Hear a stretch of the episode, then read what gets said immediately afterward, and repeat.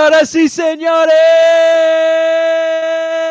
what is going on, everyone? Happy Friday to all. And you are currently tuning on in to Oi in Philly Sports, the place for everything Philadelphia sports. Of course, I am your host, El Parcero Philly, the unite of all things sports and culture here in the beautiful city of Philadelphia. Ladies and gentlemen, it's October. It is finally October 1st. We I, I know. I, I I don't even know where September went either. It, it went by way too fast, but we are finally here in October. Um, unfortunately, this October will not be red.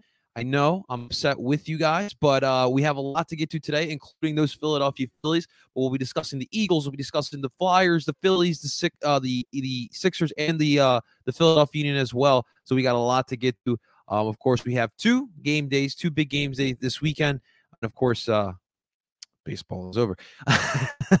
What's going on YouTube? What's up Twitch? What's up Twitter? And of course, what is going on TikTok?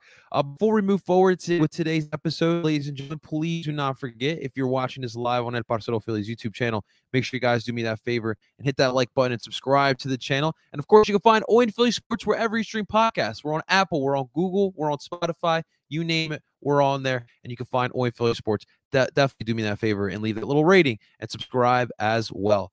Well, ladies and gentlemen, today it is episode 69, dare I say.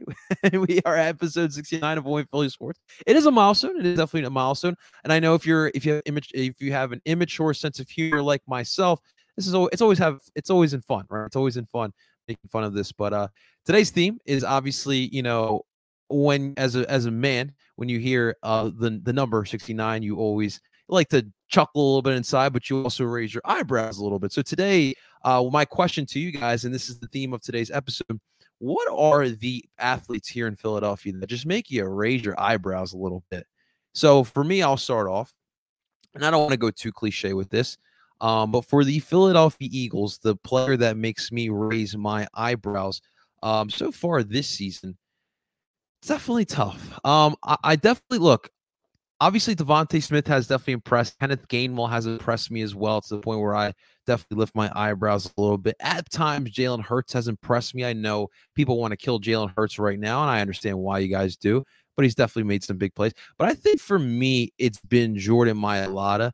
When he's healthy, when I've seen him in there in these in the first two games of the season, he is definitely ahead of his time and he is far ahead of his progressions than I expected him to be.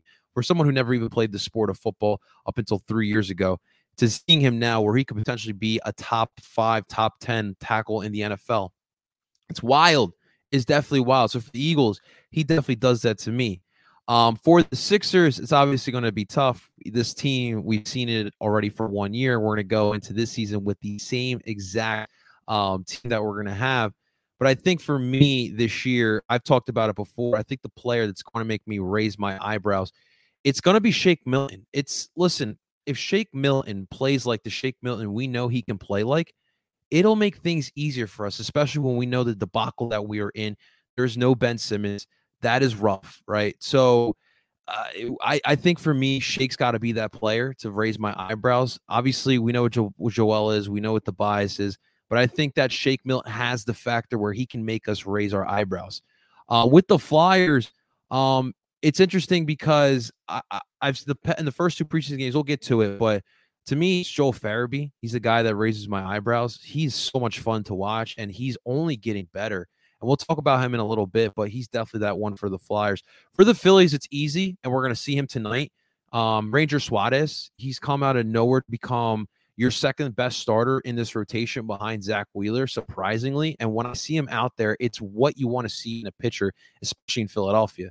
Ranger Suarez goes out there, he's fearless. He go and he just pitches his game. He he doesn't do anything crazy. He's not the best, um, but he's getting better as these starts go by. And it's just like it, it's it's been refreshing to see. And obviously, you guys know me. I like my Latino flair, and Ranger Suarez definitely provides that for me and for this uh, Phillies team as well. So Ranger Suarez is the player that raises my eyebrows when it comes to the Phillies. When it comes to the Union, um, the player that raises my eyebrows, uh, it's it's been t- it's been tough this season, but I think I'm going to go with Paxton Aaronson here. Um, I know he hasn't seen a lot of time out there on the pitch for Jim Curtin, but when he's out there, I see what the potential is with Paxton Aaronson. He could be an absolute stud in this league, and he's only 17 years old. So the the the room for improvement is there for Paxton Aaronson, and well, and just at that age, where he's at, it's incredible. It's incredible. These kids are, are incredible. Quinn Sullivan gives you that factor as well. I wanted to say Leon Flach, um, but Wednesday was the best game I've seen from Leon in a long time. He started off the season really hot. He looked like uh, a player that would be a star in this league. I even made the argument that I thought that the MLS All Star Committee made it did a disservice to Leon Flach because I didn't see any other midfielders, especially like shuttle type of midfielders, play better than Leon Flach. Um, but he he's definitely someone who I, I think is going to be good in this league uh, going forward. Uh, but those are my five athletes in Philadelphia that graze my eye as we are in episode 69 of Oi and Philly Sports. So welcome on in, everyone. Uh, let's get to some of these comments. Your TikTok's going crazy here today. I love it. I love it. Um, Jake Lancaster, Eagles Cowboys game was a big win for the Eagles. Uh, Eagles going to take the NFC East easy this season. Uh, um, did I read that right? TikTok, did I read that right? Wait, did I read that right? I'm sorry, I, am I'm I'm missing something. The, are we talking about the same game, or are you trolling? I know you see, I see the Wu Tang thing, but that's uh that's definitely interesting. Uh, GDP World, do you listen to WIP? Uh, hell no, I do not listen to WIP. That is a trash radio station. I refuse to, I refuse to listen to that. Uh, Herbert 39, should I trade Thielen? Go right ahead. Go right ahead. Uh, I forgot to. Oh man! I, so last yesterday we did a little fantasy segment on the show. I forgot to do it here today. I do apologize, guys, but we'll definitely get back to it right now, man. Um, we smoking that 49ers pack right now what is your team, Nate? I'm I'm lost. I'm lost right now. I'm definitely lost right now. Um, but let's get today. Let's get to today. I want to start off uh today with uh, my picks. We're gonna do our live picks here today. I'm gonna pick the week four matchups. Obviously, we were picked last night. What a close game that was. Um, but remember, uh, week one or week three, the first week of doing this, I finished 10 and 6 on, on my picks. So we'll see how we end up today. So I'm already one to zero because I picked the the uh the the Bengals to pick to beat the Jaguars, and that was obviously an easy one to pick there. Um, let's move on to the one o'clock games. We got the Washington football team facing off against the Atlanta Falcons. Um, I to me, obviously the Falcons got a big win last week uh, against the um against the Giants. And I mean, I mean, you're beating the Giants in 2021. It's not really much to to gloat, gloat on, but in this one, I do think that the football team will get the best of the Falcons. I think the Falcons enjoyed a nice little victory there, but I got the football team prevailing there. Heinicke, Heinicke season. Uh, Texans and the Bills. I got the Bills. Uh, Texans with our quarterback list is Davis Mills. We'll see what he can turn out to be, but he is definitely not the answer yet. Um, Lions and Bears should be an interesting one. Both teams are pretty damn bad, and both offenses are pretty suspect at best. I'm to go with the Bear. I'm sorry. Whoa. I'm to go with the Lions. I like the Lions in this one here. Um, I think Nagy has lost that locker room, and I and I you guys know me. I love what uh, what Campbell's doing over there in Detroit. A lot of people don't care for it, but I still think that there is a st- that style of coaching and that style of play in the NFL can still be good. So I got the Lions beating the Bears, and I do apologize, Bears Nation. Uh, Panthers and the Cowboys. This should be an interesting one, a one o'clock kickoff. Uh, well, I guess we'll see what the Panthers are really all about. I haven't felt like they've played anyone too difficult this season.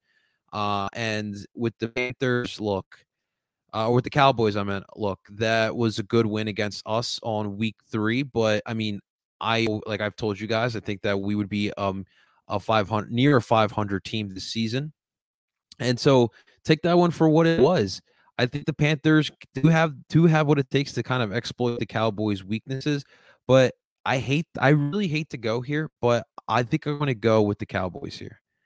I just think at home, uh, especially if they run the ball the way this this Panthers defense is going to be tough on as well.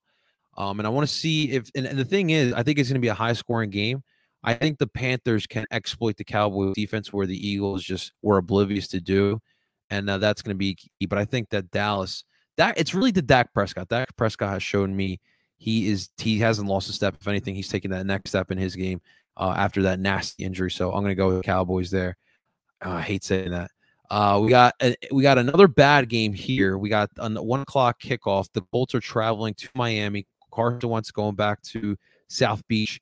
Um, I think I got the. Oof, you know what? I'm, I'm going to give it to the here. Here's I'm going to give it to the Colts. I don't know about Tua's uh his status for Sunday, but I think that Frank Reich and the Colts will get one out of there, and we'll go one and three. But it's still not pretty over there.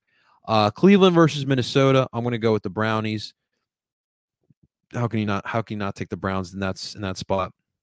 Browns will be on the road, but I like I like the Browns over the Vikings. Uh, another one o'clock kickoff. We got the Giants at 0 and 3 going up against the 2 and 1 Saints. I mean, come on, guys. I'm going with the Saints. I think the Giants are a lost cause. I think they will be competing for that top three draft pick this year. Uh, and they got a couple other good because the Bears obviously suck too, and they traded with the Bears this past draft. So Giants should get some good draft picks. Let's see if they can get something done with it. I know you Giants Nation are sick and tired of it, but um, yeah, I, I see you guys going 0 and 4 here. Titans versus the Jets. I got the the the Titans. I think they're going to roll through the Jets. I think that Derrick Henry might creep at 200 yards. I'm not even kidding here. Um, so yeah, I'm sorry, Jets Nation, but it could get ugly. Uh, the Chiefs and the and the Eagles will save for later because obviously we'll preview that game here today. We got the Cardinals and the Rams. This is going to be another good one. The Rams with a tough schedule. Last week they had to go up against the Bucs. This week they got to go up against the Rams. Um, the Cardinals got a little cupcake last week against the Jacksonville Jaguars, but I'm going to go with the uh the I'm going to go with the Cardinals. I'm going to go with the Cardinals. I think the Rams get second matchup there, but I think these two teams will be the first and second place teams in the NFC West by season's end.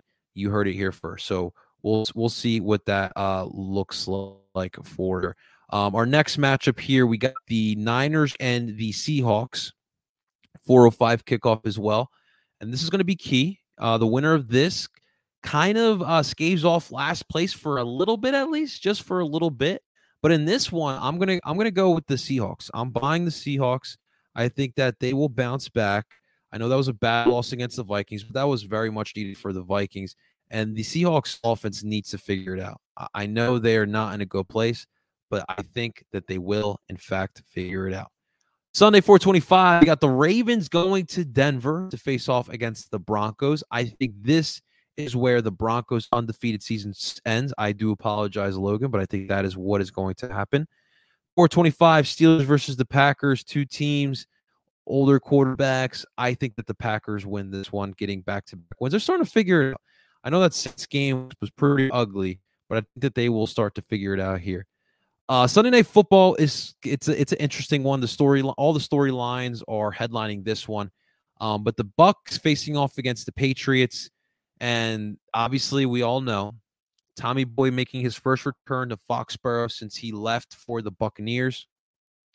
And I'm curious what the atmosphere is going to look like. It's funny because look, if I'm a Patriots fan, and thank God I'm not, but if I were a Patriots fan, I would be cheering seeing Tommy Boy out there. Look, the situation was what it was. You can't control drama within a front office. And let's face it, dude, he was there for almost 20 years. It was like 18 seasons he spent in New England.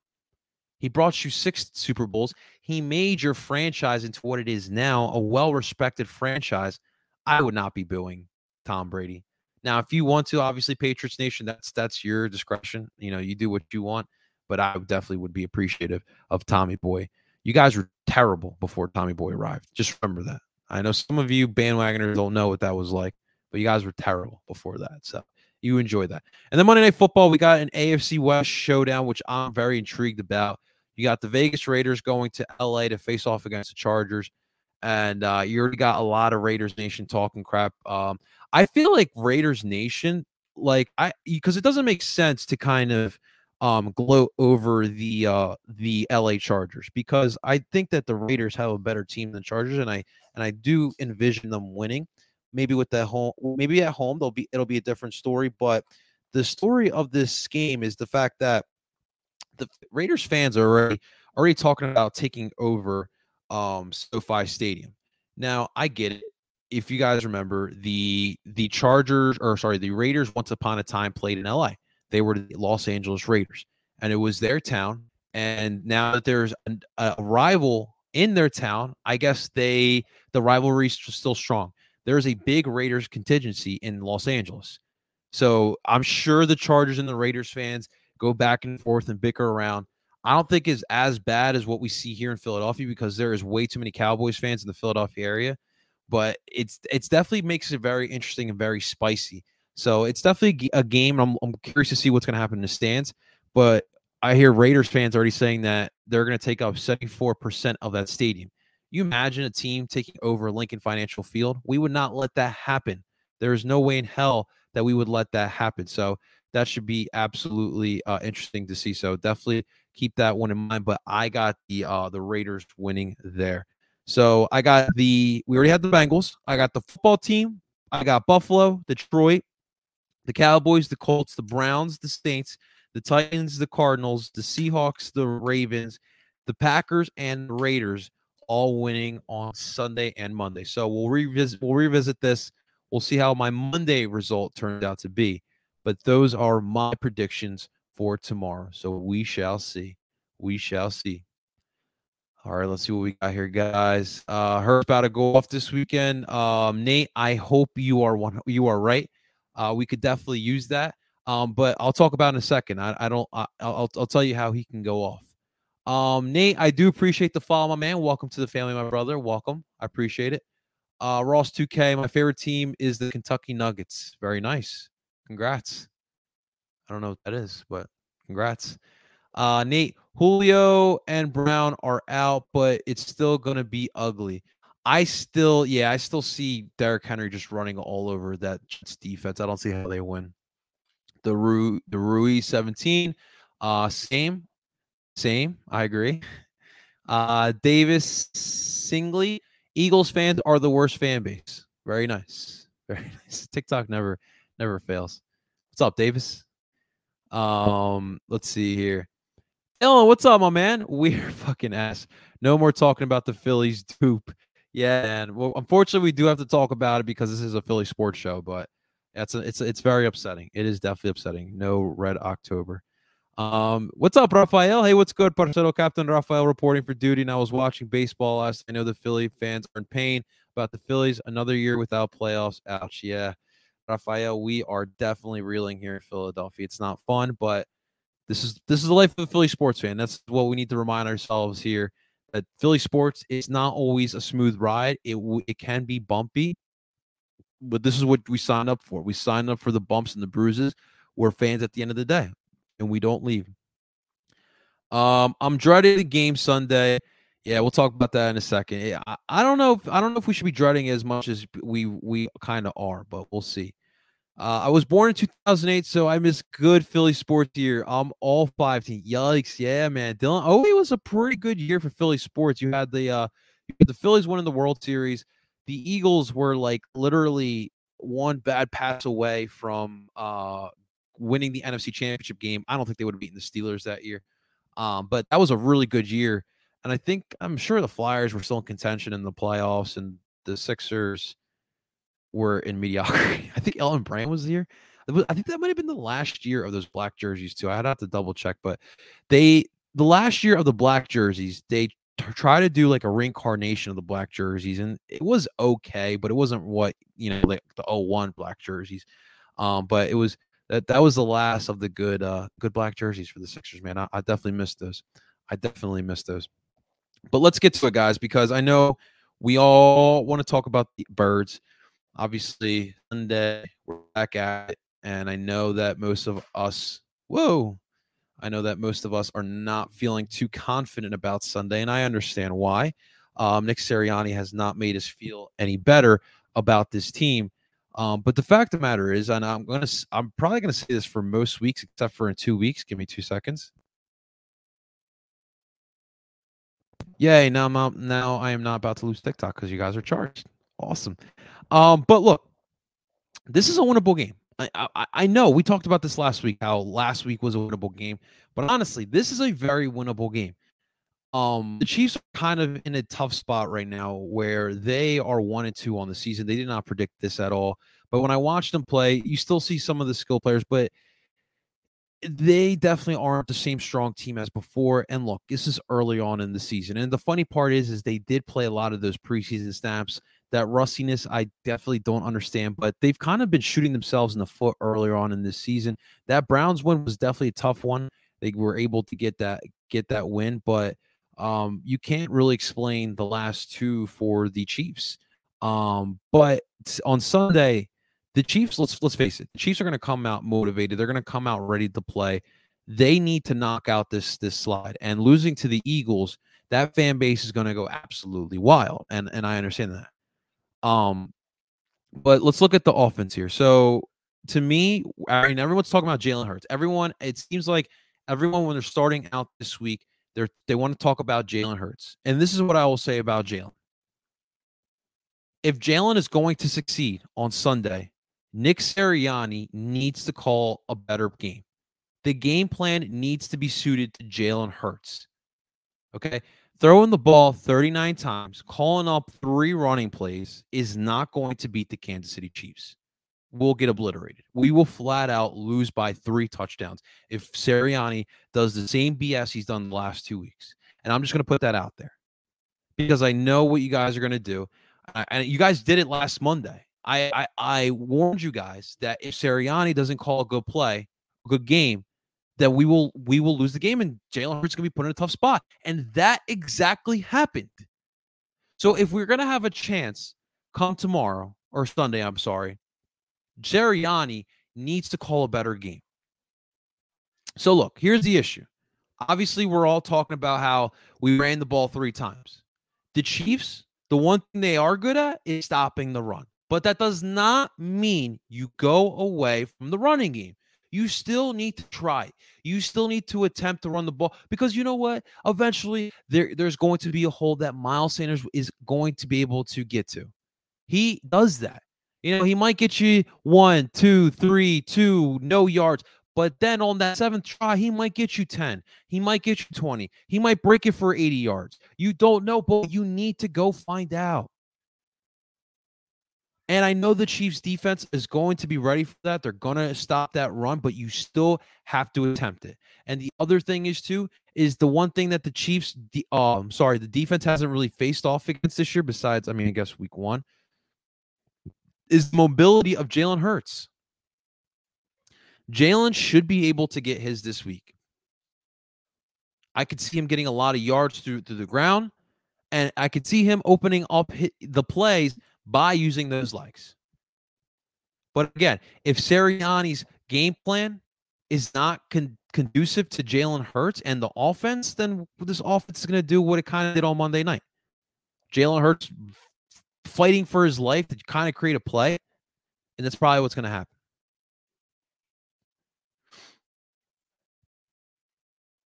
Uh, obviously, when we talk about this Eagles offense, it starts with the running game.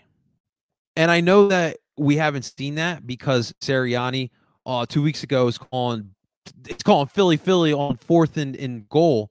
And then last week he's calling 39 pass plays with three running running plays. But when you still look at the way this offense is built, it's a still a strong offensive line, even though we're still hurt with injuries, which we'll talk about in a second. But as well, you got two solid running backs that can make some plays. So when I look at this Eagles offense, it starts with the running game, and Sirianni needs to recognize that. If we can recognize that here, then how is Sirianni not able to recognize that? Run the ball, and that quick pace has kind of gone away as well. That was working beautifully against the against the Falcons. You need to go back to that. You need to keep the Chiefs on their toes. You need to throw different things at the Kansas City Chiefs.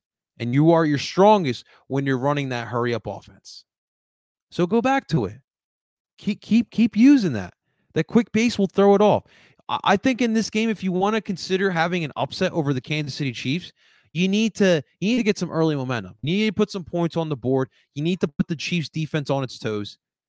If we want a shot here of getting an upset against the Kansas City Chiefs. I'm saving you TikTok. I'm saving you. No, I lost you. Sorry guys, I'm a I'm a cheap ass and I got a I got a cheap ring light. Um, where were we at here? Okay, so here's the here's the other, other issue with the Chiefs Chiefs uh, defense. They allow a lot of yards in the air. They do. Herbert had a nice field day, and that's kind of why the reason why that's kind of the reason why they won. And I saw guys like Mike Williams and Keenan Allen do their work. And I'm curious what this young receiving core can do against this Chiefs pass, pass defense. I'm curious. I I think that there needs to be a game plan surrounded around DeVonta Smith. I want to see him eat this week. Two back to back weeks where you know had two catches against uh against the Niners. He had two last week against the Cowboys, I think, or one against the Cowboys. Trevon Diggs, solid job of locking him up. This week he should be able to get his.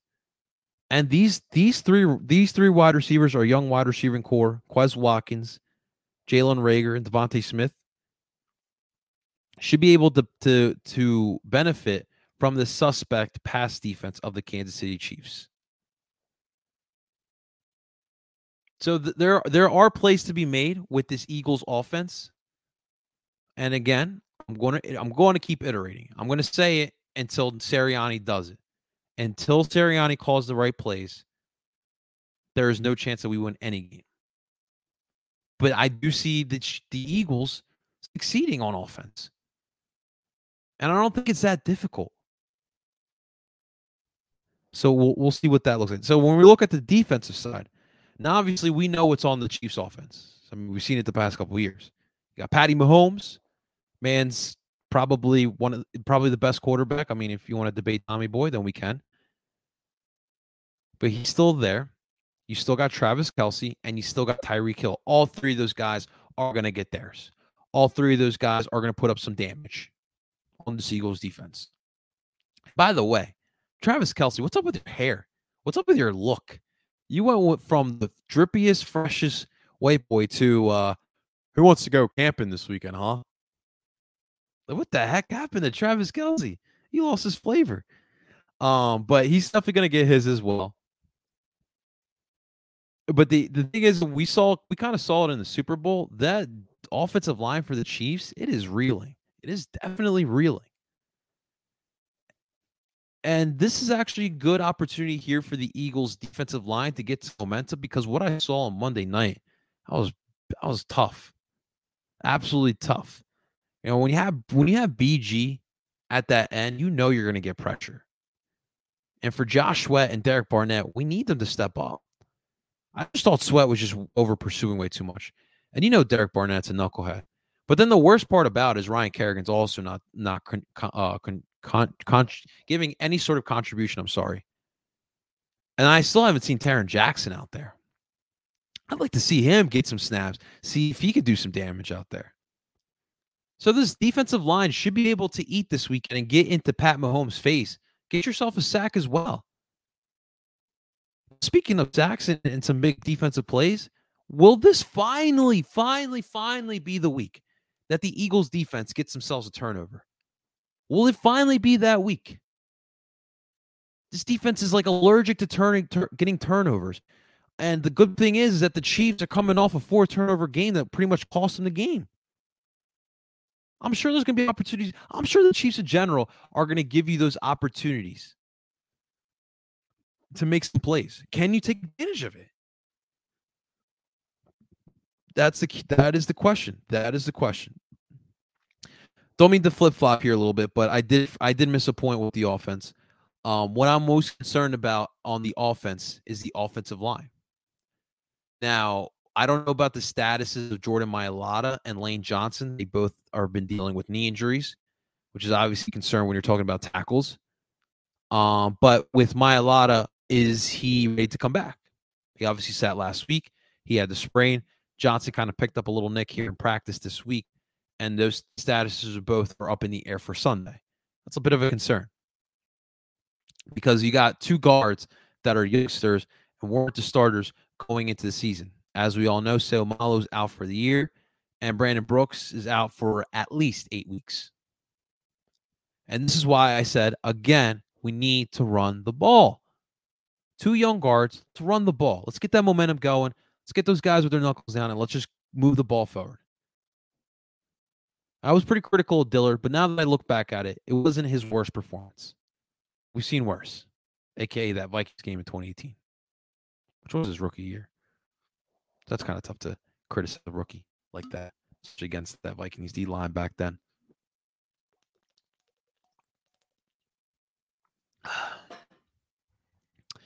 So I'm I'm definitely concerned about that. I'm concerned about who we're having at that offensive as the offensive line.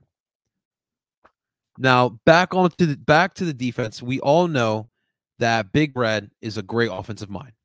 He's going to exploit the weaknesses of this Eagles defense, and this linebacking core has been exploited all, all season long. It's it's not hard to to you can't really disguise that that weakness there. All right, so I'm sure this and, and like the Chiefs linebackers are pretty weak as well, and the Eagles should exploit them and the the Chiefs are going to try to exploit this uh this Eagles linebacking core as well. Running game for the Chiefs is pretty strong. That's a that's a good part for them. Clyde Clyde Edwards has been a solid back for them, and I'm sure that's going to test the linebackers along with Travis Kelce. Now we know that Gannon got a little too zone friendly last Monday against Cowboys. If you do that all game long, Travis Kelce's going to eat you need to do some more man.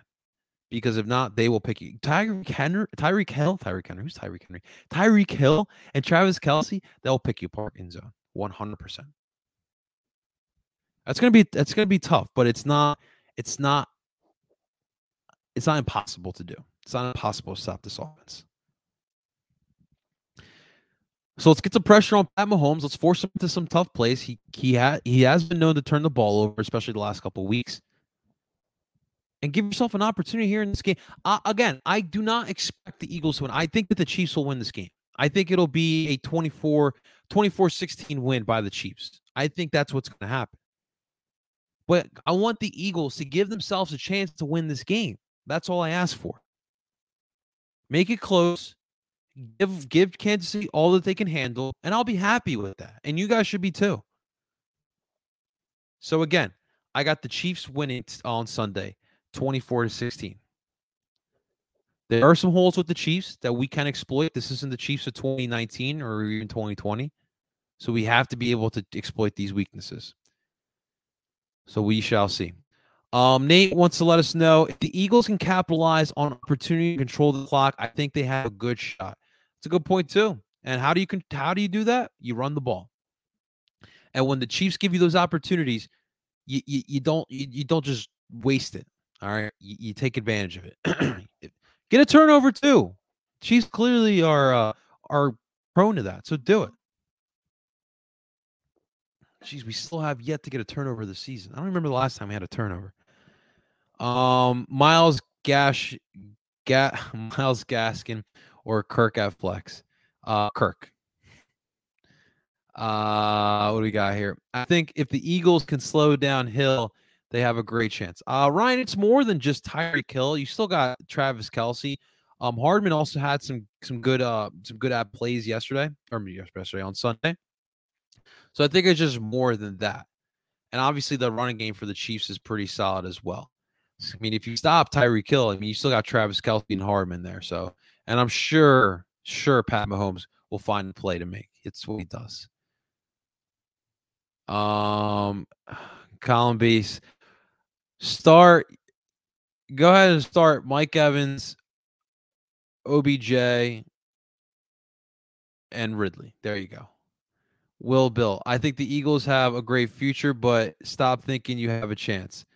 Um, Will Bill, like I just stated, I think that the Chiefs will win, but this is the NFL, and the Eagles have a do actually have a chance to win this game.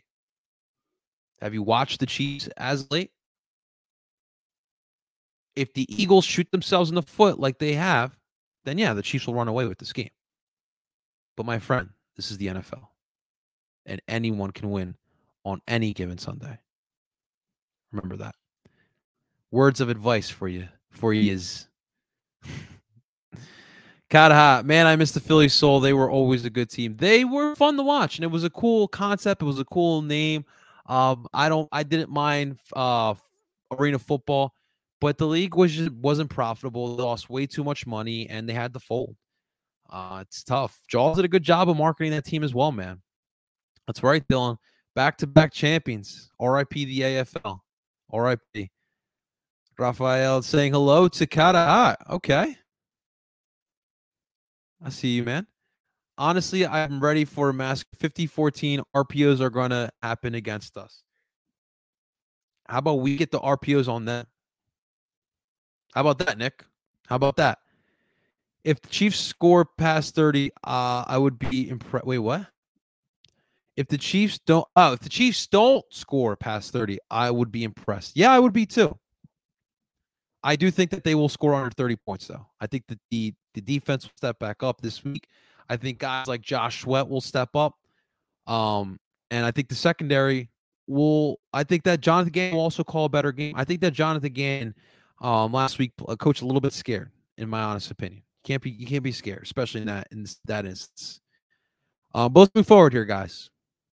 Let's move on to the Philadelphia Flyers who played last night on TNT. Ladies and gentlemen, we had hockey on TNT. That's crazy to think.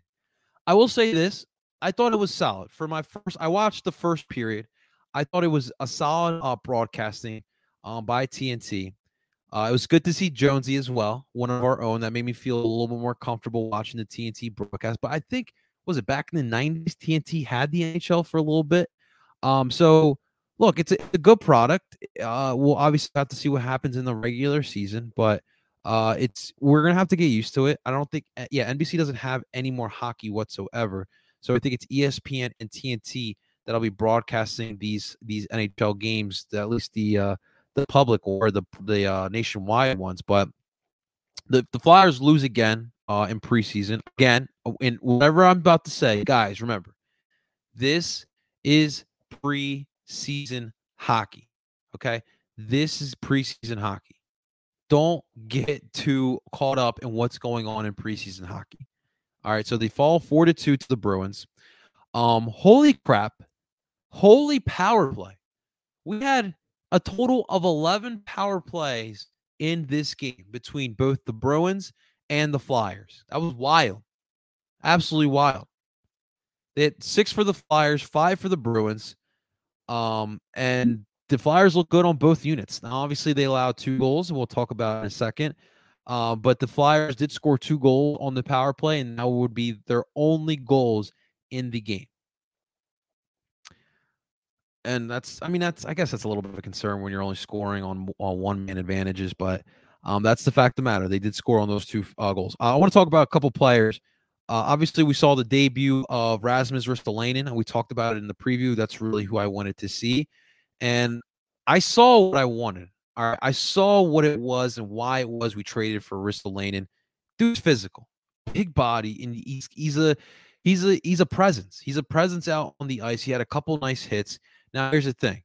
On the second goal, the power play goal for the uh for the was it it was the second or first one. It was the first one, I'm sorry.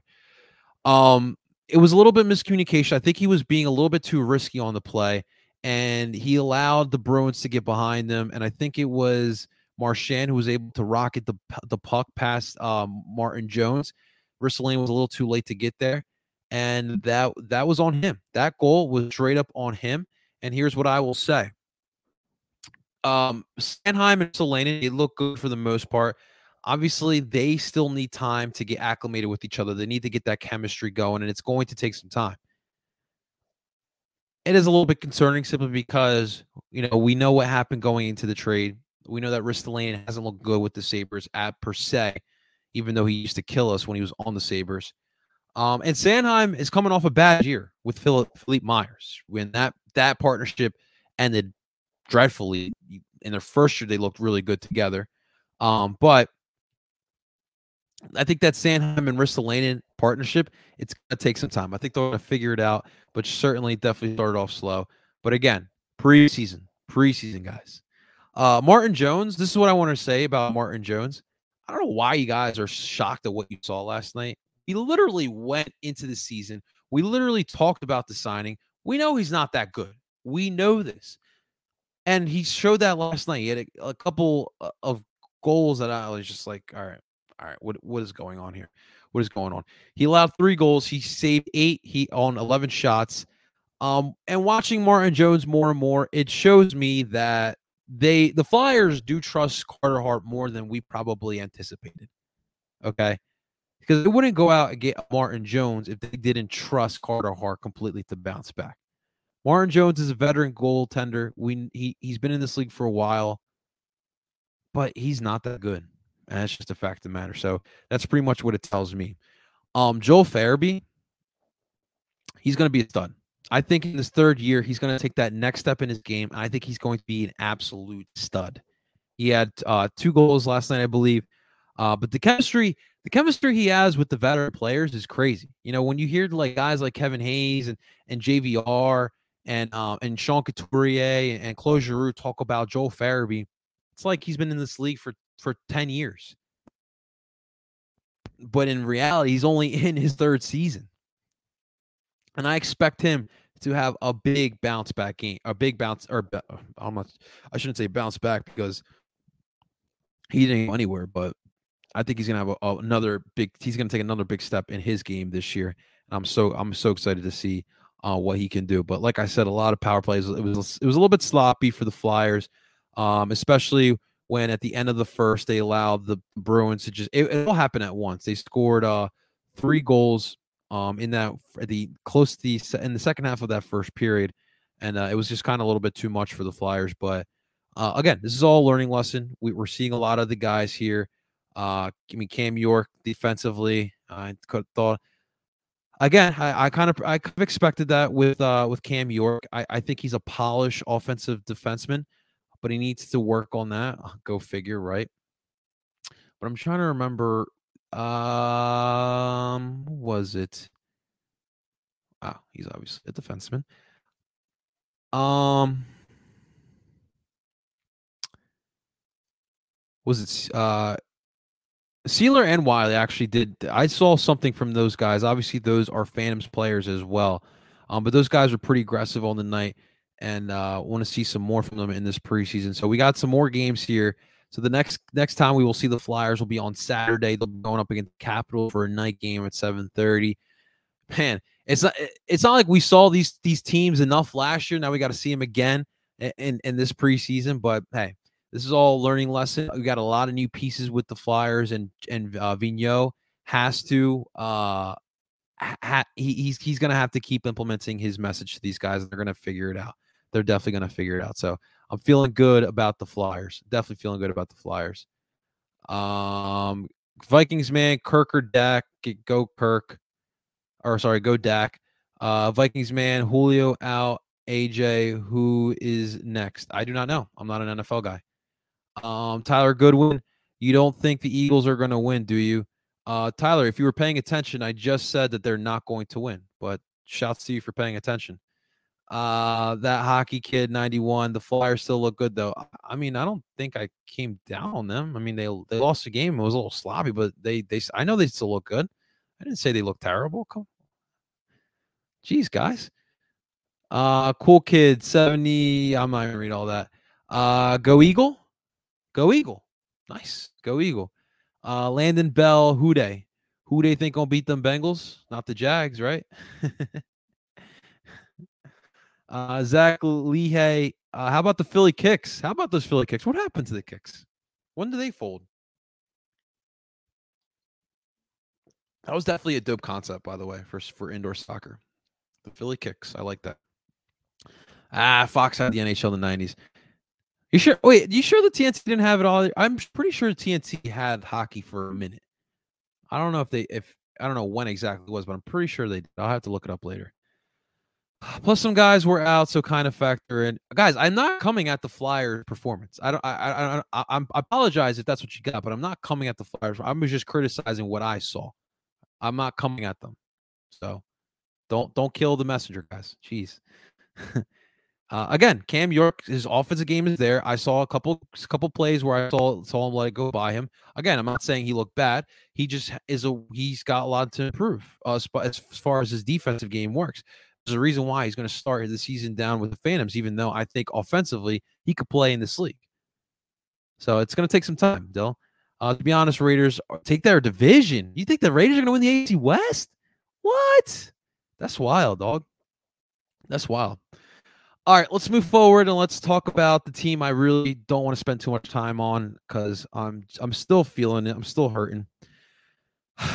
Last night, the Philadelphia Phillies playoff uh, hopes died or officially over. There's going to be no playoffs yet again, as they lost to the Atlanta Braves five to three. Um, the Braves complete the sweep of the Phillies to win the NL East. Uh, I don't know where to begin. I think at this point, I'm not even embarrassed anymore. I don't even, I'm not even angry anymore. I'm just flat out upset. I've been critical of the Phillies, and this is why I've been critical of the Phillies. It's because of the fact that I see the talent on this team, and yet every single night they don't play to their potential. And in reality, if you're a baseball team trying to win a division, when you have a losing record against the bottom two teams in the NL West, you're getting swept by the Diamondbacks. You're losing three of four to the Rockies at home. You deserve to lose. You lose two three in Pittsburgh. You deserve to lose the series or this this division. The amount of blown saves that this team. If the Phillies didn't have half the blown saves that they've had this year, they would be they would have won this division straight up. But we're just again, uh, this has been the theme of this week. They're just not good enough. They're not good enough to beat to win this division. And when I'm watching the Braves in this this past week in this series, I see a team that was determined. There was no way we were going to uh, sweep those Braves. I thought we I didn't think we would have swept, but I thought we would have gotten two of three and then made it interesting in Miami. I never thought we would have won this division just because of the Braves and who they are. They have good leadership, they have a good core. From Snitker, their their their manager, Freddie Freeman, Dansby Swanson, Oz, Ozzy Albies, even Travis d'Arnaud. Travis d'Arnaud is not the best catcher, but god damn it, he's a good leader. So I just knew we weren't going to win the division, but you still give yourself a fighting chance. And now, last series, and now most of Philadelphia are not going to pay attention to you. You lost Philadelphia. I'll still be watching. I'll still be doing the recaps on the Phils because I'm here. I'm here for Philly fans. But it's it's just embarrassing. It's just flat out embarrassing. Uh, Kyle Gibson got the start yesterday. He only went four and a third, allowed four hits, four earned, um, and he had eight strikeouts. That was the that was a good part of it. And again, with with Gibson and, and Nola, it's just always the same thing. It just takes one pitch to let to get those guys off their game. And that's pretty much what happened. I mean, eight, I'll take the eight strikeouts, but I think that Gibson, there's no, I don't think he's coming back next year. And it's crazy. When he walked into Philadelphia, he had a 287 ERA and he leaves Philadelphia with a 371 ERA, I think it was. Uh, the Phillies defense was terrible this year. It flat out, it, it was just god awful this year. Um, but man, oh man, can't even help Kyle Gibson. Can't even help Kyle Gibson. Um, I want to talk about Bryce Harper. A lot of talks today in Philadelphia whether or not Bryce should win the MVP or not. He's obviously got the numbers, but obviously he's going to be watching the playoffs from home. And typically, a, a MVP winner will be in the playoffs. But in this series, this crucial series to win the division, Bryce Harper was missing. He went 0 for 11 in this three game series against the Atlanta Braves. I love Bryce. This season was a lot of fun watching Bryce Harper. But do MVP candidates show up small in playoff situations like what they just dealt with this past week? You guys answer me that. I personally don't think he'll win the MVP. I honestly would just say F it and give it to Austin Riley because clearly he deserves even though the Braves are more like a it's like a team effort. Austin Riley's been playing excellent, but it's been the whole Braves have been playing really well. And Bryce Harper going 0 for 11? Damn, man. a lot of people are going to criticize Joe Girardi. And and there are instances where I agree we need to criticize Joe Girardi. But I think that what we need to look at is the fact that Girardi hasn't been able to be successful with this roster. And you could say what you want about Girardi. He has won a World Series. He was manager of the year. And what we need to look at is we fired Gabe Kapler two years ago because we felt like he wasn't good enough for this job. Gabe Kapler right now is fighting for an NL West title in San Francisco. And he's going to the wire with the juggernaut, the Los Angeles Dodgers. So I don't think that we should be looking so much at the manager, but more so at the the the players at his disposal. It's not good enough. When again, we talked about the trade deadline this week. The Braves made four excellent trades that escalated them to where they're at now. Honestly, watching the Braves, they can compete for this World Series. In this tough National League, they can compete. And I don't care what sport we're talking about. If you're hot going into the playoffs, you have a good shot of winning it all. Now, can the Braves get past the Dodgers and the Giants? I don't know. I don't know. You still got the Cardinals. You still got the Brewers. These are all good teams. I think the Cardinals might be hotter than the Braves, but this National League playoffs is going to be crazy. That's kind of why I'm glad that we're not in the playoffs because we would have gotten smoked by any of these teams in a playoff situation. Crap, they showed they didn't even show up for this series. The Phillies didn't have one stinking lead in this three game sweep. I th- think they tied the game once in this series, but the whole time they're playing from behind. Even Zack Wheeler, our ace, and he was good on Tuesday. We were able to get two by him. They were able to get two by him. The team is just not built for this. So I'm willing to give Girardi that opportunity with Dombrowski at the at the helm fixing this team.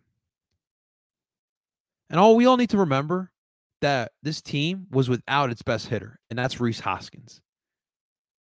And I'm curious what this team can do if Rhys Hoskins comes back. And now the question is, what's next for this Phillies team? Obviously, we're going to be looking at it all all winter long, figuring out can the Phillies finally surpass the Braves? Because now this is four straight years that the Atlanta Braves have uh, have beaten the Phillies for the NL East. And that is a problem. The Braves own this division. Oh man. It sucks, guys. I I I I know we have Bryce. I know we have JT. I know we have Zack Wheeler. I know we have Aaron Nola. I know we have Joe Girardi. But this team is just not good enough, and that pains me. I want to have a red October. I want the green September, red October, blue November. 10 years, no playoffs. 10 years ago, I had a well, I had an iPhone 3GS. Who the hell remembers an iPhone 3GS? I didn't even have my license 10 years ago. I was still in high school. I would have never thought my life would have taken this turn in, in, in 10 years. I'm thankful it did, but I'm not thankful that the Phillies still suck. I would have never imagined we would have had a 10 year drought. It's just crazy, man. It's just crazy. Oh, well, we've got a lot of Phillies to talk about this winter. I know you guys probably don't want to do that, but we have to. We have to. We'll see how Dombrowski can fix this team and how can we get back to the playoffs. Man, it sucks, man. It sucks. Uh, no, to be honest, AV want to get fired in 10 games. I, I disagree. Um, I listen, there's no excuses for last year's debacle. But what I will say to you, Dylan, um, last year was tough for everyone. All right, going through COVID, not having the regular practices, uh, you didn't have the same interactions that you did before. The team meetings, the team luncheons, the team dinners, all that stuff kind of went out the window. I think that this year, and especially the fact that um, Chuck Fletcher has improved upon the core of this Flyers team, I think that they are stronger and they are built for this. So I don't think he'll be fired, man. If he gets fired, it's going to be at the end of the year. He's going to get this four year. NYS Central.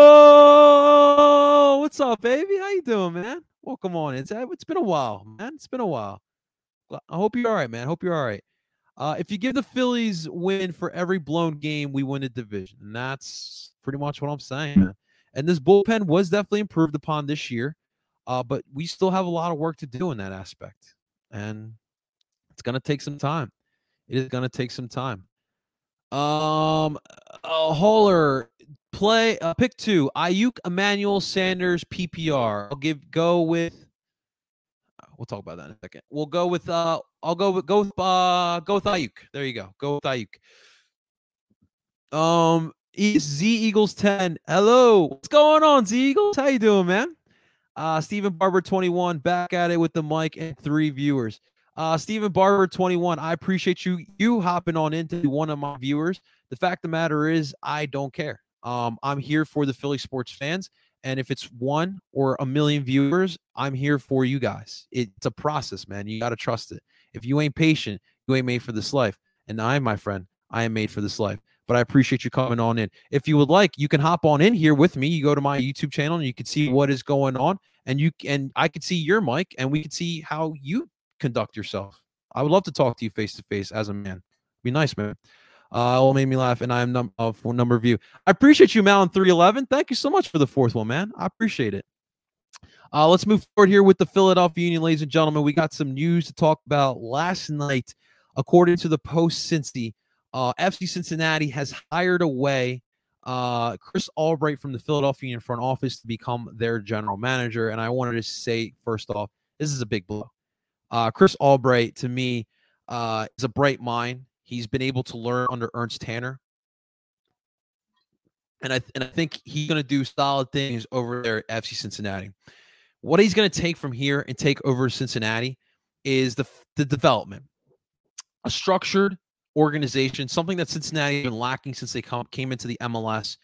The fact that we've been able to build from within, even with Jim, Jim being a guy that was brought on to be a youth coach, and now he's moved up to the rank. Now he's the head coach, MLS Coach of the Year last season. The whole youth academy, the strength of the youth academy, and how the union built that from nothing to what it is now. All that type of stuff, and being able to find talent around the world for cheap to become good MLS players. That is the things that that Albright is going to bring to Cincinnati. And uh, again, uh, I, this is a big loss because he was a very vocal guy in that front office and he he provided a different perspective to Ernst Tanner who didn't really understand the league when he got here.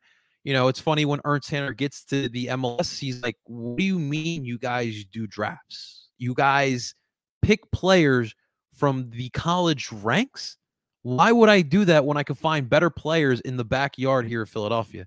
and he's he's destroyed the MLS draft uh, listen, we could talk about it another day. I hate draft systems. I think it's stupid. Um, I pref- I like what soccer does. I like the whole youth academies. That's just me personally. Uh, but I love the fact that Ernst Tanner kind of destroyed the MLS draft. But Albright's going to go to Cincinnati. It's a tough job. Cincinnati's been a terrible team. All they've done is spend a lot of money and have mismanaged the team. Now, w- the thing with Albright that I like is like I mentioned, he's been a part of the union where development has been a big thing and in developing these kids, buying cheap players around the world and improving them. He's seen that structure, but he's also seen what the Los Angeles Galaxy's done because he was teammates with David Beckham back in LA in the early days. And he knows what it's like to spend money smartly and build a championship caliber team like that. So I think he's going to see the best of both worlds. And I think he's going to build Cincinnati to be one of the top teams in the Eastern Conference here. They're going to be competing with us down the line, I believe. I think they got to find a new coach. I'm curious if they bring Noonan, our assistant coach, over to there because they already brought Kyle McCarthy, the assistant technical director here in Philadelphia, to Cincinnati with Albright to help him with that project.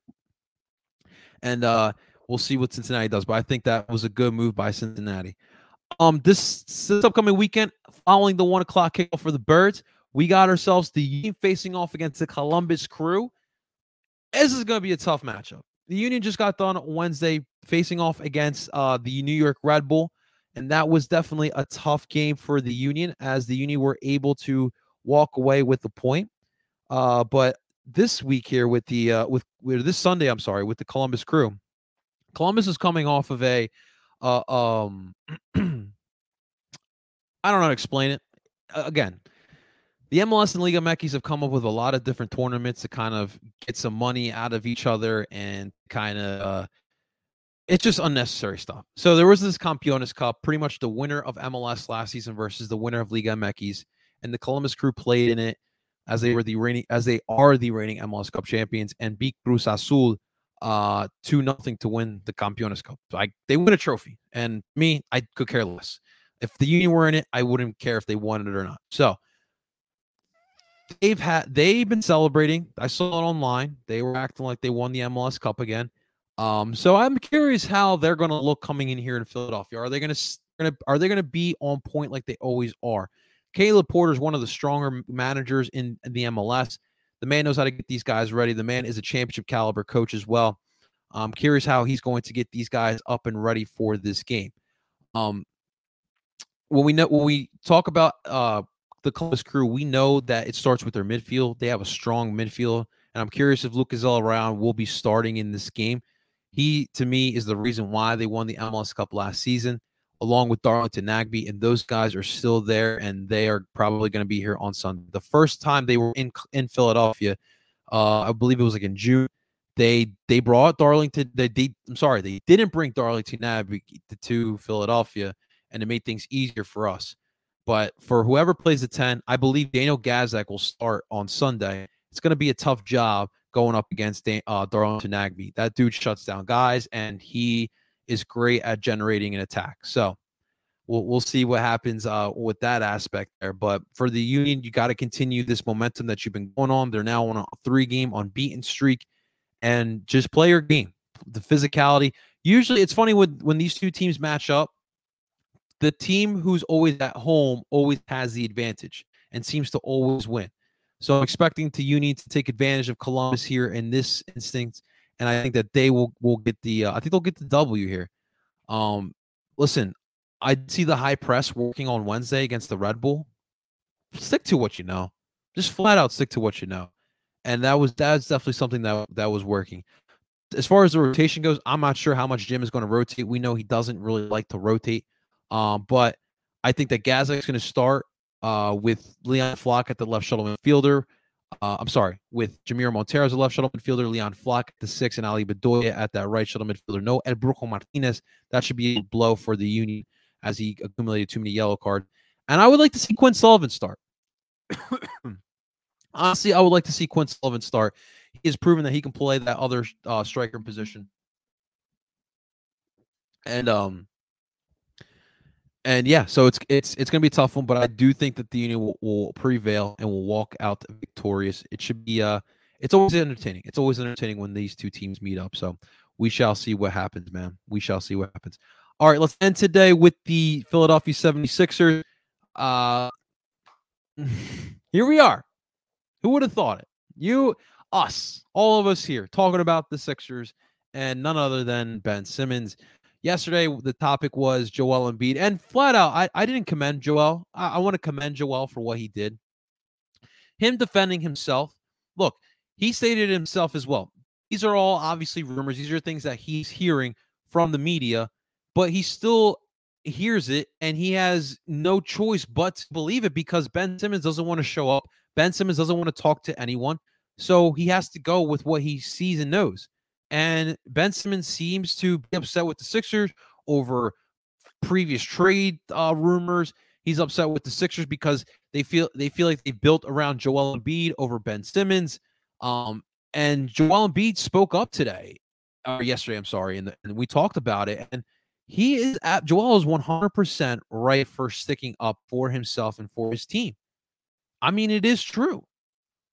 I mean, the reason why Jimmy Butler is not here, despite what some of you guys say, is really because he did not like the structure of the Sixers. He loved Joel Embiid. You watched them play together; those two had a chemistry. Eh, what, what you see with Jimmy and Bam, Jimmy already had that with Joel Embiid. But the the lack of leadership or strong leadership and and strong structure within the Sixers front office drove him away. Jimmy wants to win. Jimmy knows that that does not that's not what winning front offices look like. Jimmy's not here because of that. And because he knew that Jimmy knew all along that Ben was not going to be a star player in this league or a superstar player in this league, a player that wins championships in this league. He knew that. He knew that from the jump. And I commend I commend Joel for sticking. Ben is probably so pissed now. Ben is I, mean, we said it all. He's arrogant, he's a prick, he's full of himself. Uh, he thinks way too highly of himself. So now here's the dilemma for at least for Joel. Or I'm sorry, for Ben. Ben now the Sixers have declined his he, today, I guess the players uh would have gotten 25% of their contract. So today uh Ben Simmons could have made over a little over 8 million dollars and the Sixers have decided not to give that to him as they shouldn't cuz he's not in Camden. He's not here with the guys. He's not getting ready for the season. That's what the Sixers play him, him for to play basketball games for the Sixers during the season. And I commend the Sixers for that. And we talked, and I talked about it yesterday. I brought I brought up the uh, the graphic and I added it up. If this if Ben Simmons misses this entire season, he could lose in fines almost five million dollars. And for anyone out there saying, "Oh, it's just chump change. Those guys make millions and don't make that back," you know, you know what? The way Ben's let, leading himself to, he will never get paid the way he he just got paid a couple years ago with the Sixers. He will never get paid like that again. So yeah, it's five million dollars here. It may be chump change now, but I can guarantee you, in five years, he will not make five million dollars a year. And if I'm wrong, I will jump in the wall with myself. but if Ben wants to play like this, by all means, by all means, you could do what you want. It's your life. You could do what you as you please. But I don't think he's doing himself any favors here. And please, Ben Simmons, I speak for all of Philadelphia here. Please leave our city and do not come back. Uh, have the Eagles won their last game? Won their last game this year? the Eagles won their last game this year. What? What does that even mean, Michael? Uh, Michael, yes, he will. You think Ben Simmons will make five million dollars in five years? Well, good for you. All right, guys, that's going to do it for another episode of Oi Philly Sports. Uh, we we got through it all. We got through it all. Um, I got the Eagles winning. I got the Union winning. We'll go over my picks on Monday as well. Guys, seriously, enjoy your weekend. It's a beautiful day. Do yourself a favor. Don't go online all weekend and start trolling people. Go outside and go get yourself some vitamin D and enjoy. Breathe in that fresh air. It's good for you. It's good for you. Ladies and gentlemen, if you could please do me that solid and make sure you guys hit that like button and subscribe to the El Parcero Phillies YouTube channel and make sure you guys rate and subscribe to Oi and Philly Sports. And of course, guys, make sure you guys follow me on all platforms of social media. We're on we're on Twitter, we're on Instagram, and we're on TikTok as well. Shouts to you, TikTok. Ladies and gentlemen, I go by El Parcero Philly, and I'm telling you guys, enjoy your weekend. We'll talk to you guys on Monday.